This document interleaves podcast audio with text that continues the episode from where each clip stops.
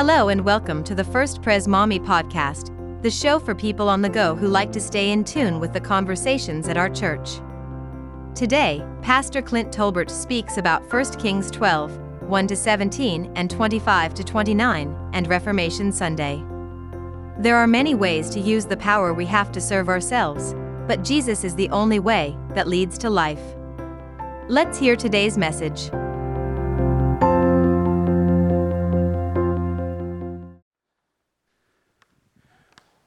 Well, whenever a worship service opens with the hymn, A Mighty Fortress is Our God, you can have confidence that we are probably celebrating Reformation Sunday. Did you get that? Today's Reformation Sunday in the, uh, around the world, at least the Protestant church, is recognizing and commemorating uh, this day. And so it's, I think, right to acknowledge it ourselves. Now, I did ask my 14 year old just yesterday, hey, do you know what the Reformation is? And he went, huh? Right.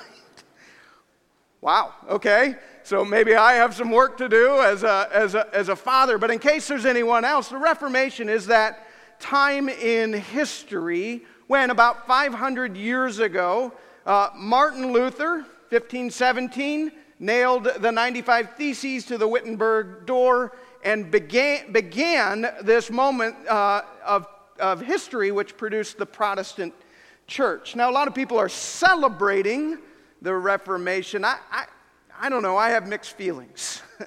um, I, am, I celebrate that in the Reformation uh, is recovered some of the most important principal doctrines of our faith, namely, that, that we are saved by grace alone, through faith alone, as we know it through God's word alone. The, the three solas, sola in Latin is alone. So I, I do celebrate that. But I hope we can also recognize that, that this day marks a division in Jesus' church. And for the one who, in his last prayer, the high priestly prayer, prayed for the unity of the church, that's probably not something we want to celebrate. The, the Reformation took place not just for the recovery of doctrine, but also as a, as a response to the abuse of power. Maybe if you know your church history, you know that the church, specifically the Catholic Church at that time, was uh, run by uh, men who were largely doing very, very evil things. Many of them were taking the power entrusted to them as a pope or a cardinal, making themselves wealthy, abusing the poor, doing all of those things. As get, to give you one sense of that time, uh, Pope Leo X was the pope uh, when Martin Luther nailed the theses to the door, and, and he said this about the power entrusted to him. Since God has been pleased to give us the papacy, let us enjoy it. Like this was the mindset of some in that day. And it, and it provides for us a pretty helpful entry point into the scripture that we read this morning. Because there also we have this uh, lifting up of personal power. And the question of what does it, where does power come from? And how does God use the power that He has, especially in the person of Jesus? And, and how do we, those who claim to follow Jesus, use the power that we have? I mean, all of us have some measure of power. Do we recognize that? I mean, some have great power, some have less. But if power is, by definition, the ability to influence another person, then if, if you have any spare time, then you have power. You can, you, you can use that time to influence people. If you have any disposable income, any at all, well, then you have a measure of power because you can use that to influence people. If you have anybody in your life that looks at you with some measure of admiration, then you have power because you can influence them. And the question is uh, how are we supposed to use this power that has been entrusted to us? And before we ask that question, we ought to ask the question okay, so how does Jesus use the power that he has? for he is the very definition of power. The scripture this morning helps us see that, though I acknowledge we've got some road to travel before we get there. And so, if you haven't already done so, could I invite you to open up to 1 Kings chapter 12, to this story that lifts up two men who have great power. For it's through them we can see Jesus and reflect on ourselves. 1 Kings chapter 12. Now, before I read, let me acknowledge that, that uh, these guys have funny sounding names, right? And Pastor Jason pronounced them one way. I'm going to pronounce them another. I have no idea who's right, and it really doesn't even matter. This is just hard. And so, if you were ever asked to read scripture up here, you've heard me give you advice. Just say it with confidence because no one really knows, right? I pronounce these guys Rehoboam and Jeroboam, and, and it's through them we can see King Jesus and think about the power that he wields on our behalf. So, hope you're there. Uh, let me pause and pray, and then we'll look at this together. Lord Jesus, we do on this day mark this critically important moment in your church 500 years ago when your word was recovered and salvation by grace through faith alone was recovered, and we give thanks. We also recognize this as a day where your church was divided, and for that we grieve.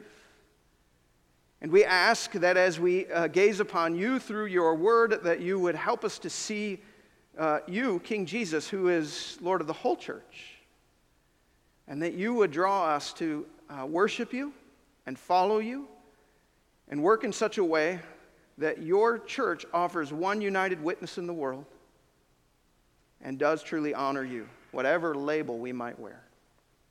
It is in the name of Jesus that I pray. Amen.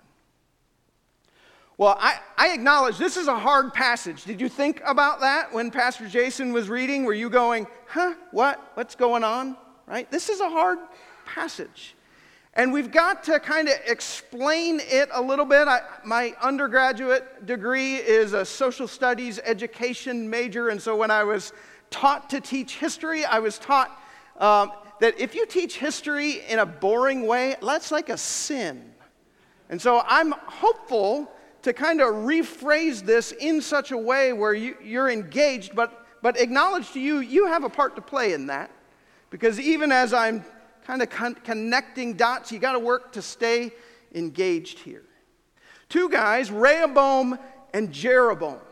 Let's first consider Rehoboam. Rehoboam is the grandson of King David. He's the son of Solomon. Now, as we are tracing the story of God's word, we've skipped over centuries here, right? Last week we talked about King David, but we really didn't even talk about him because we had a guest preacher. So we, you know, we've gone from uh, the days of Judges and Ruth, hundreds of years now, to Rehoboam. And we didn't even touch Solomon. And if we're going to make sense of this passage, we've got to know a little bit about Solomon and his rule and his reign.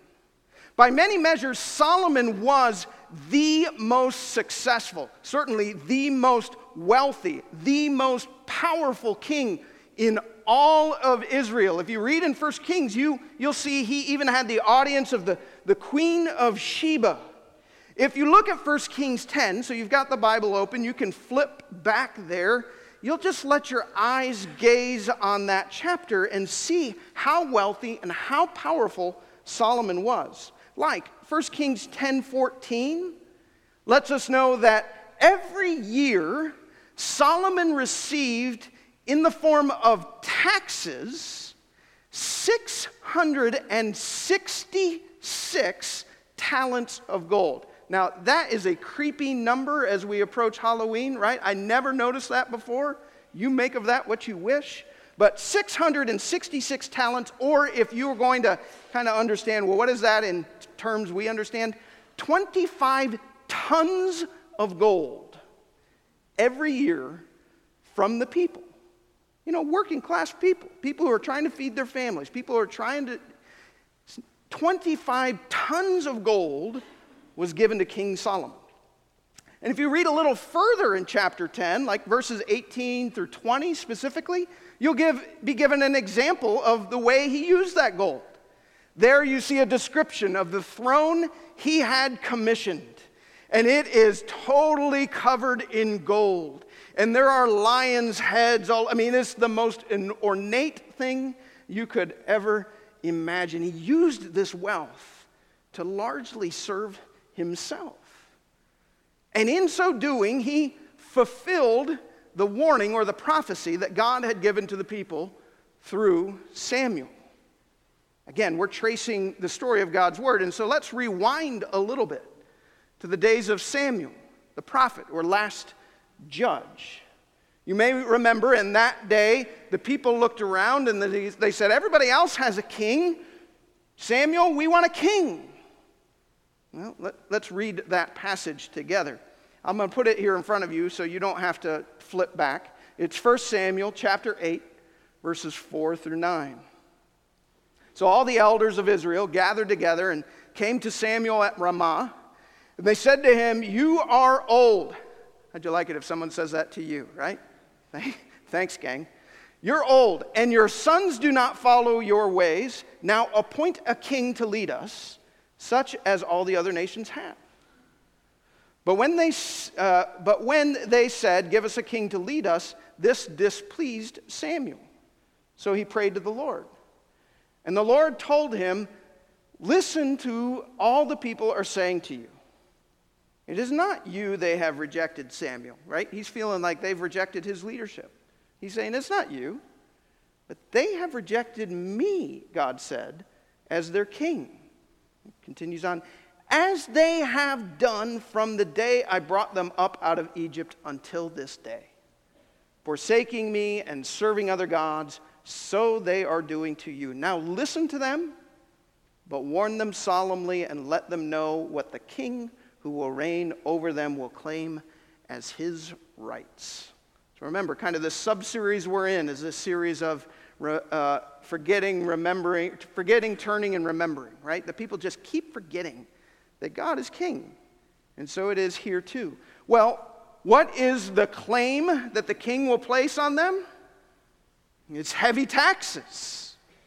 It's drafting their, their sons into his army. And this is fulfilled most fully in the person of Solomon. Solomon's hand weighed, laid heavy on the people. And so when Solomon dies and Rehoboam ascends to the throne, there is a moment of hope. As is true, I think, anytime there is a moment of transition in leadership. Right? Whether, whether we should be or not. Think about it. Anytime there's a new president, Whenever you call a new pastor, whenever there's a, school, uh, uh, a, a change in leadership at a, at a university or whatever, there's a, there's a momentary, huh, maybe things will be different. All right, so we'll put a pin there. That's Rehoboam. Let's go look at Jeroboam. He's a little easier to grasp. We're told right in 1 Kings 11 28. So, again, if you've got your Bibles open, you just go to the chapter prior to the one we're in look at that it says, Now Jeroboam was a man of standing, and when Solomon saw how well the young man did his work, he put him in charge of the whole labor force of the tribes of Joseph. So, who is Jeroboam? He's the head of the UAW, basically, right? He's the head of the labor union. And so, if we ever think this doesn't, like this isn't relevant to modern life, think again.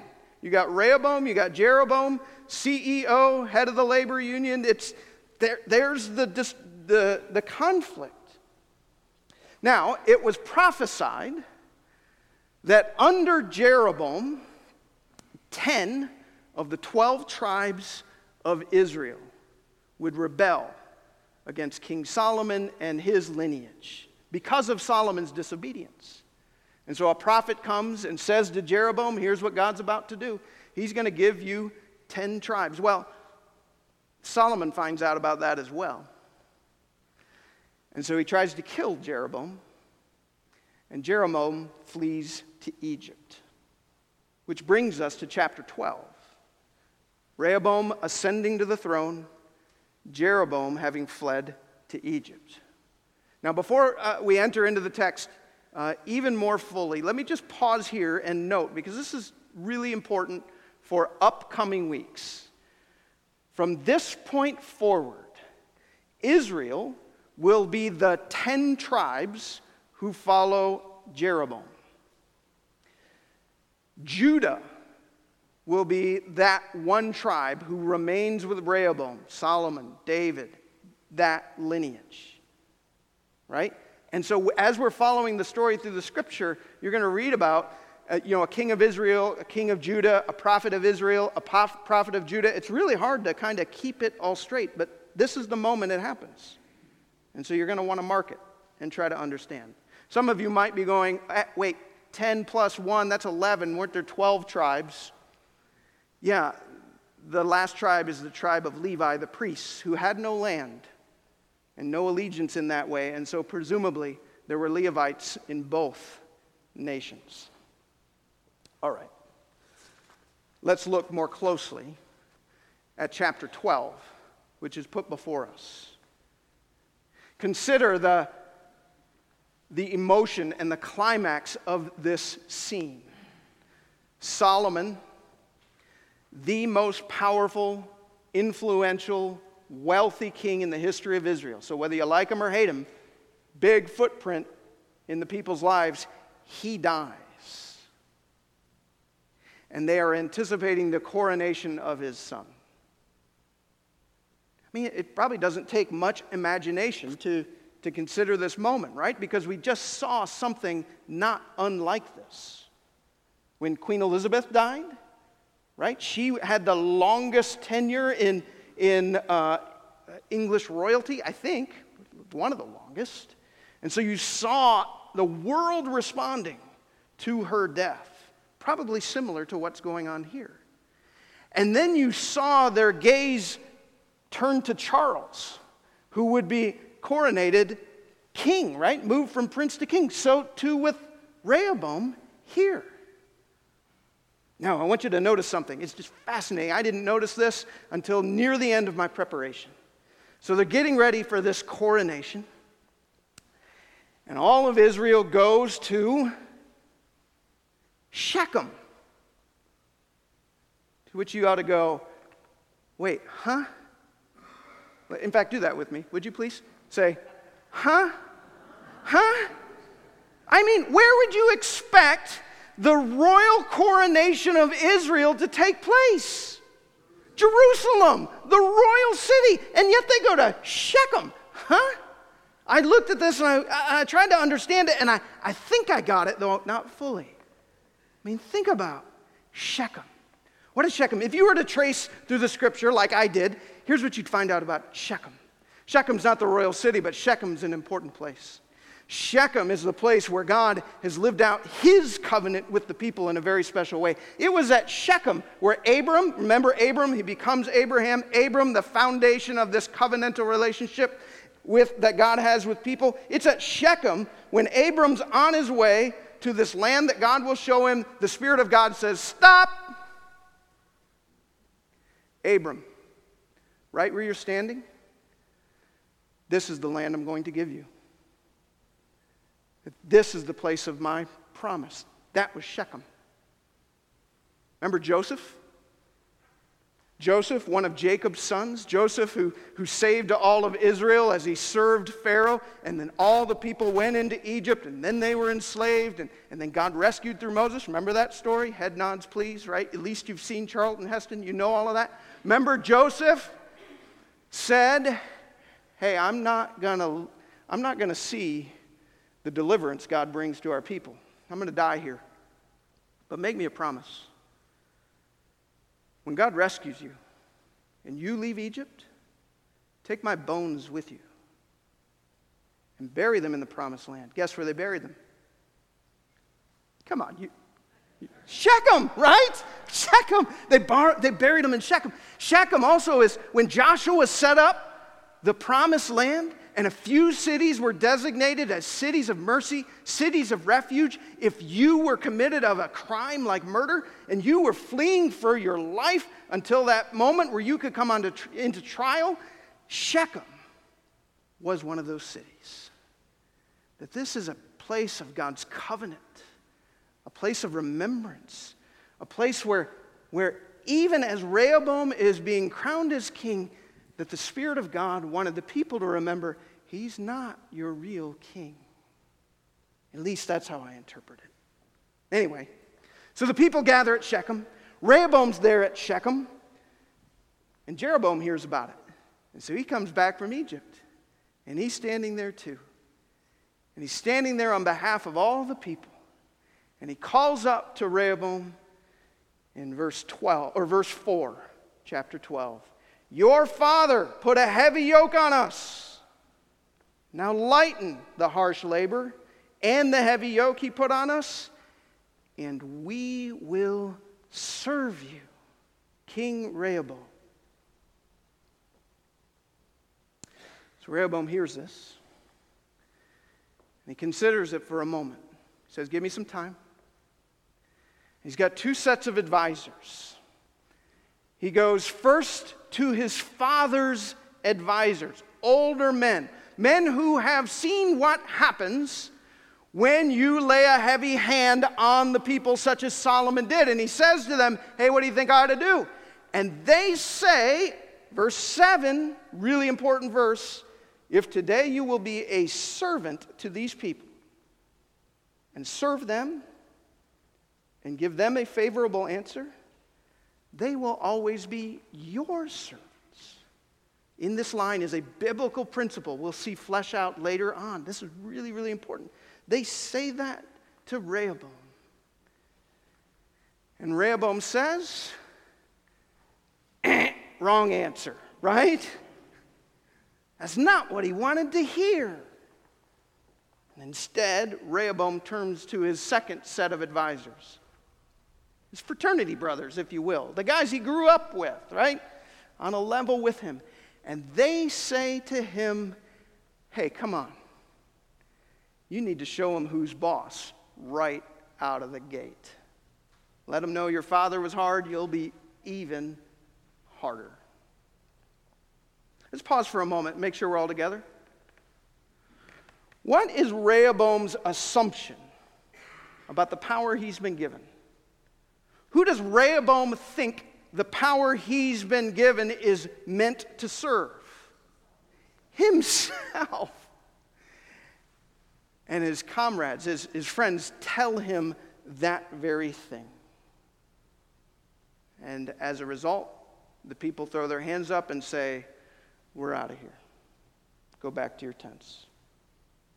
Rehoboam's one who, who used his power in a heavy handed manner. And we know people like this, right? If we're not careful, we are people like this. We see it in politics where people use the power that has been entrusted to them to, to produce wealth and esteem and reputation instead of serving the people. We see it in the home. I shudder at my memory of sitting in my chair with the kids bugging me, and they say, Why, why, why, why? And my answer was, Because I said so. That's right. The exercise of my fatherly power in a heavy handed way. Certainly in the workplace, you have likely encountered this someone who has more power than you that just shoves you around because they can. That's Rehoboam. So if we've got two people, naturally, Rehoboam's the villain, Jeroboam must be the hero, right? Not so fast if you're a college football fan and like Lee Corso, right? Not so fast. Jeroboam is just as bad. Look at it, verses 25 through 29. Specifically in verse 27, let's remember what he did. All the people go back to their tents, their nations. The only ones left in Jerusalem are Judah, and they're not there because they love Rehoboam. They're there because that's their home, and they have nowhere else to go. Jeroboam is now their leader, And he's thinking to himself, how am I going to make sure I maintain this power? Verse 27 specifically, he says, If they go to the temple in Jerusalem to worship, as is commanded to them, it will give them opportunity to be realigned with Rehoboam because of this proximity. I, I can't have that. And so he checks with his advisors and then comes up with this plan. Did you hear it? He says to Israel, Hey, hey, hey, hey, hey, hey, these things that God has told you to do, worship in the temple and all of that, that's too hard. That's too, that's too long a journey. You shouldn't have to do that. And he makes two golden calves. I think I've kind of heard this before, haven't you? He makes two golden calves and he puts one in Dan and one in Bethel and says, These are closer. These are easier. This makes more sense. Just go there. And leads the people not only into disobedience, but ultimately into destruction. Here's what I want you to notice really important. Yeah, there, there's the line. It is too much for you to go up to Jerusalem. Here are your gods, Israel, who brought you up out of Egypt. Here's what I want you to notice Jeroboam and Rehoboam have the same motivation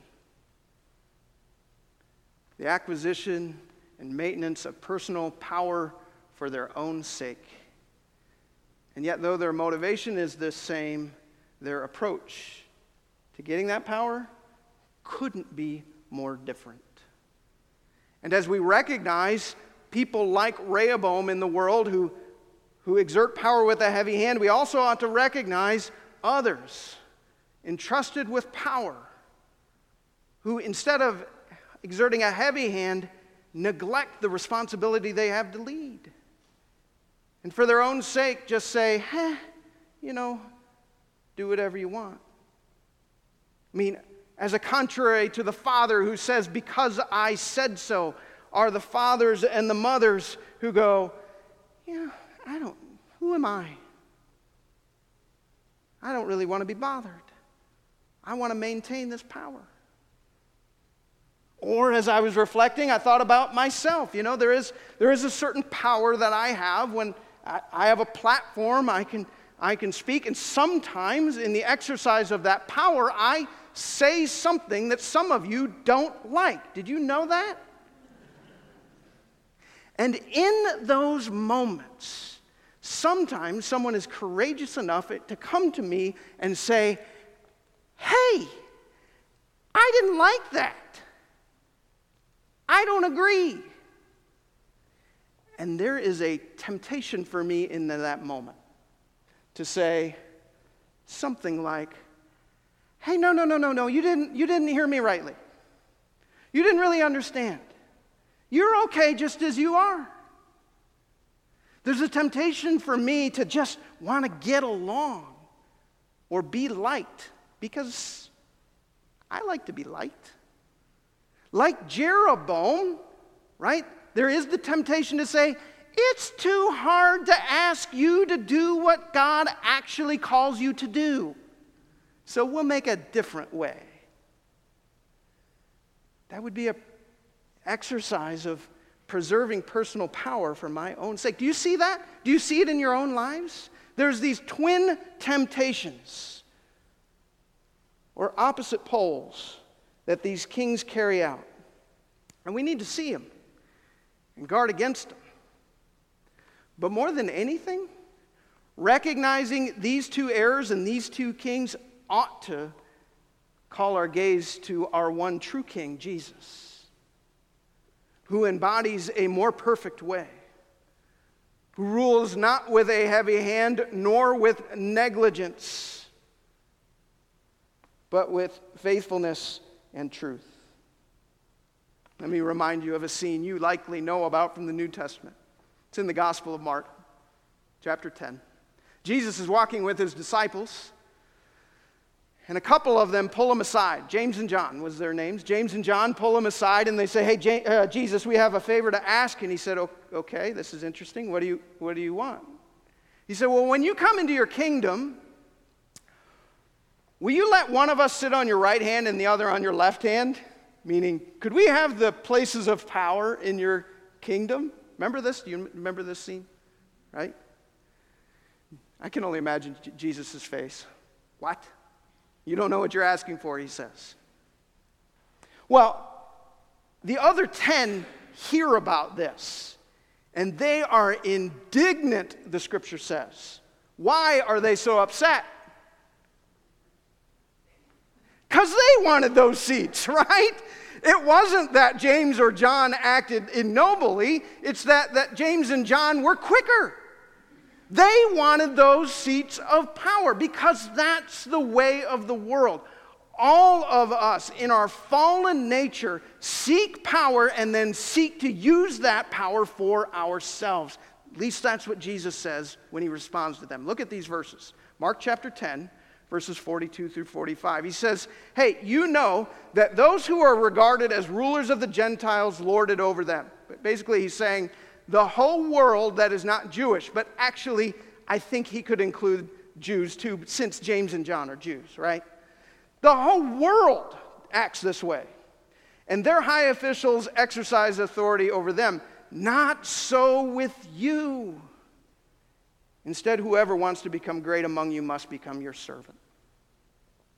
And whoever wants to be first must be slave of all. And he said this most important For even the Son of Man did not come to be served, but to serve and give his life as a ransom for many. Meditate on that last verse for just a minute. Even the Son of Man. This messianic phrase that points to the book of Daniel, with lifts up this coming king. This king is not king of a particular nation, he is king of the world. And save not the world, he is king of the universe. He is the one who has made all that is. All power is invested in him. There is no one who has greater power than the Son of Man, and yet he comes into the world and does not demand that we serve him, but instead gave up his life, hung on the cross to serve us, paid the penalty for our sin that we might be rescued.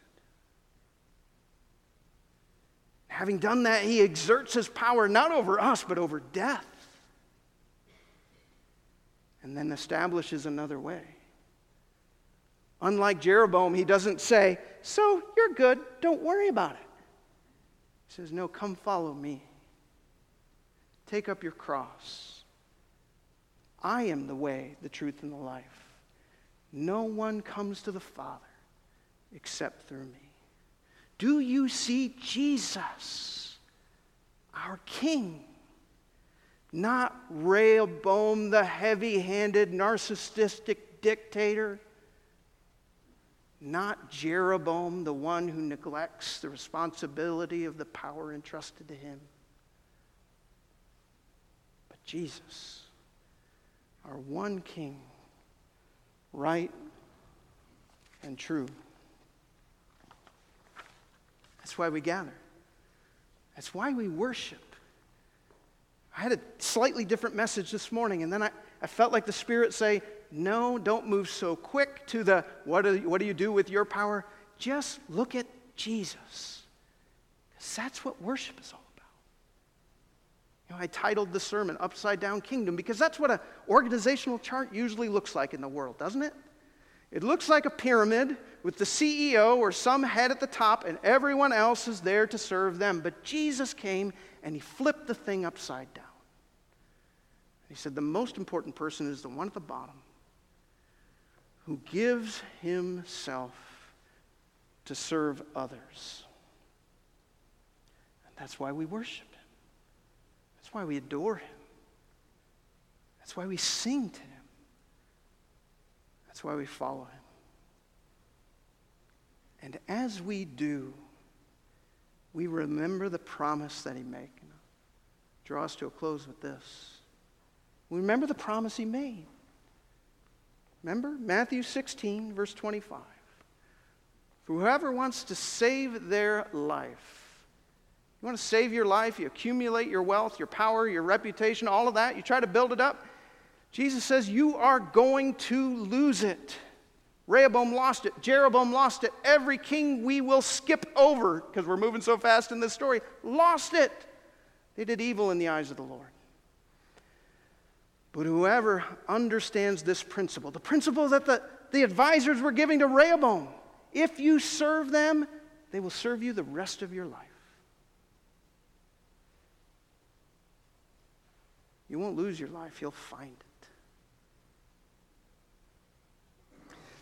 Reformation Sunday, I opened by not demeaning, I was being honest about the, the state of the Catholic Church in the Middle Ages. Even faithful Catholics would tell you popes like Pope Leo X was an evil man.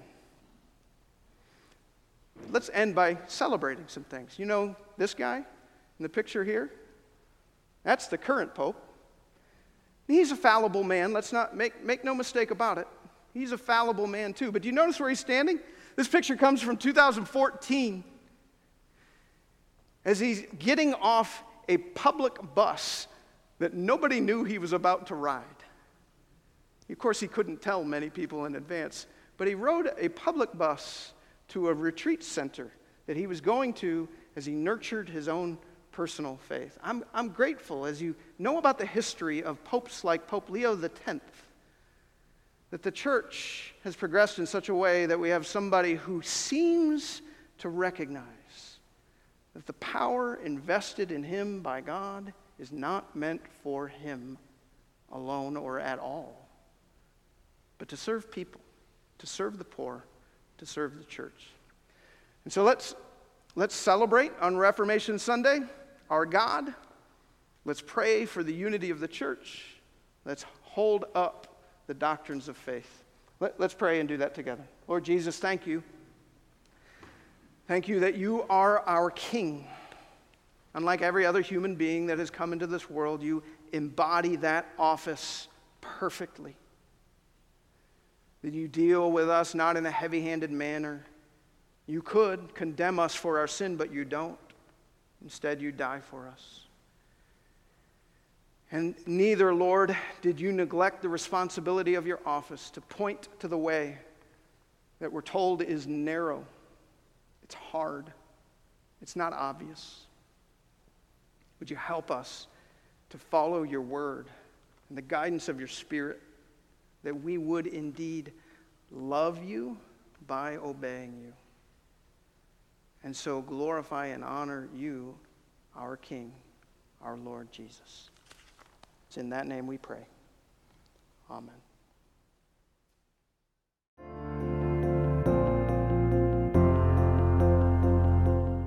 We hope you've enjoyed our First Pres Maumee podcast. Learn more about our church at our website, firstpresmaumee.org. Have a great week.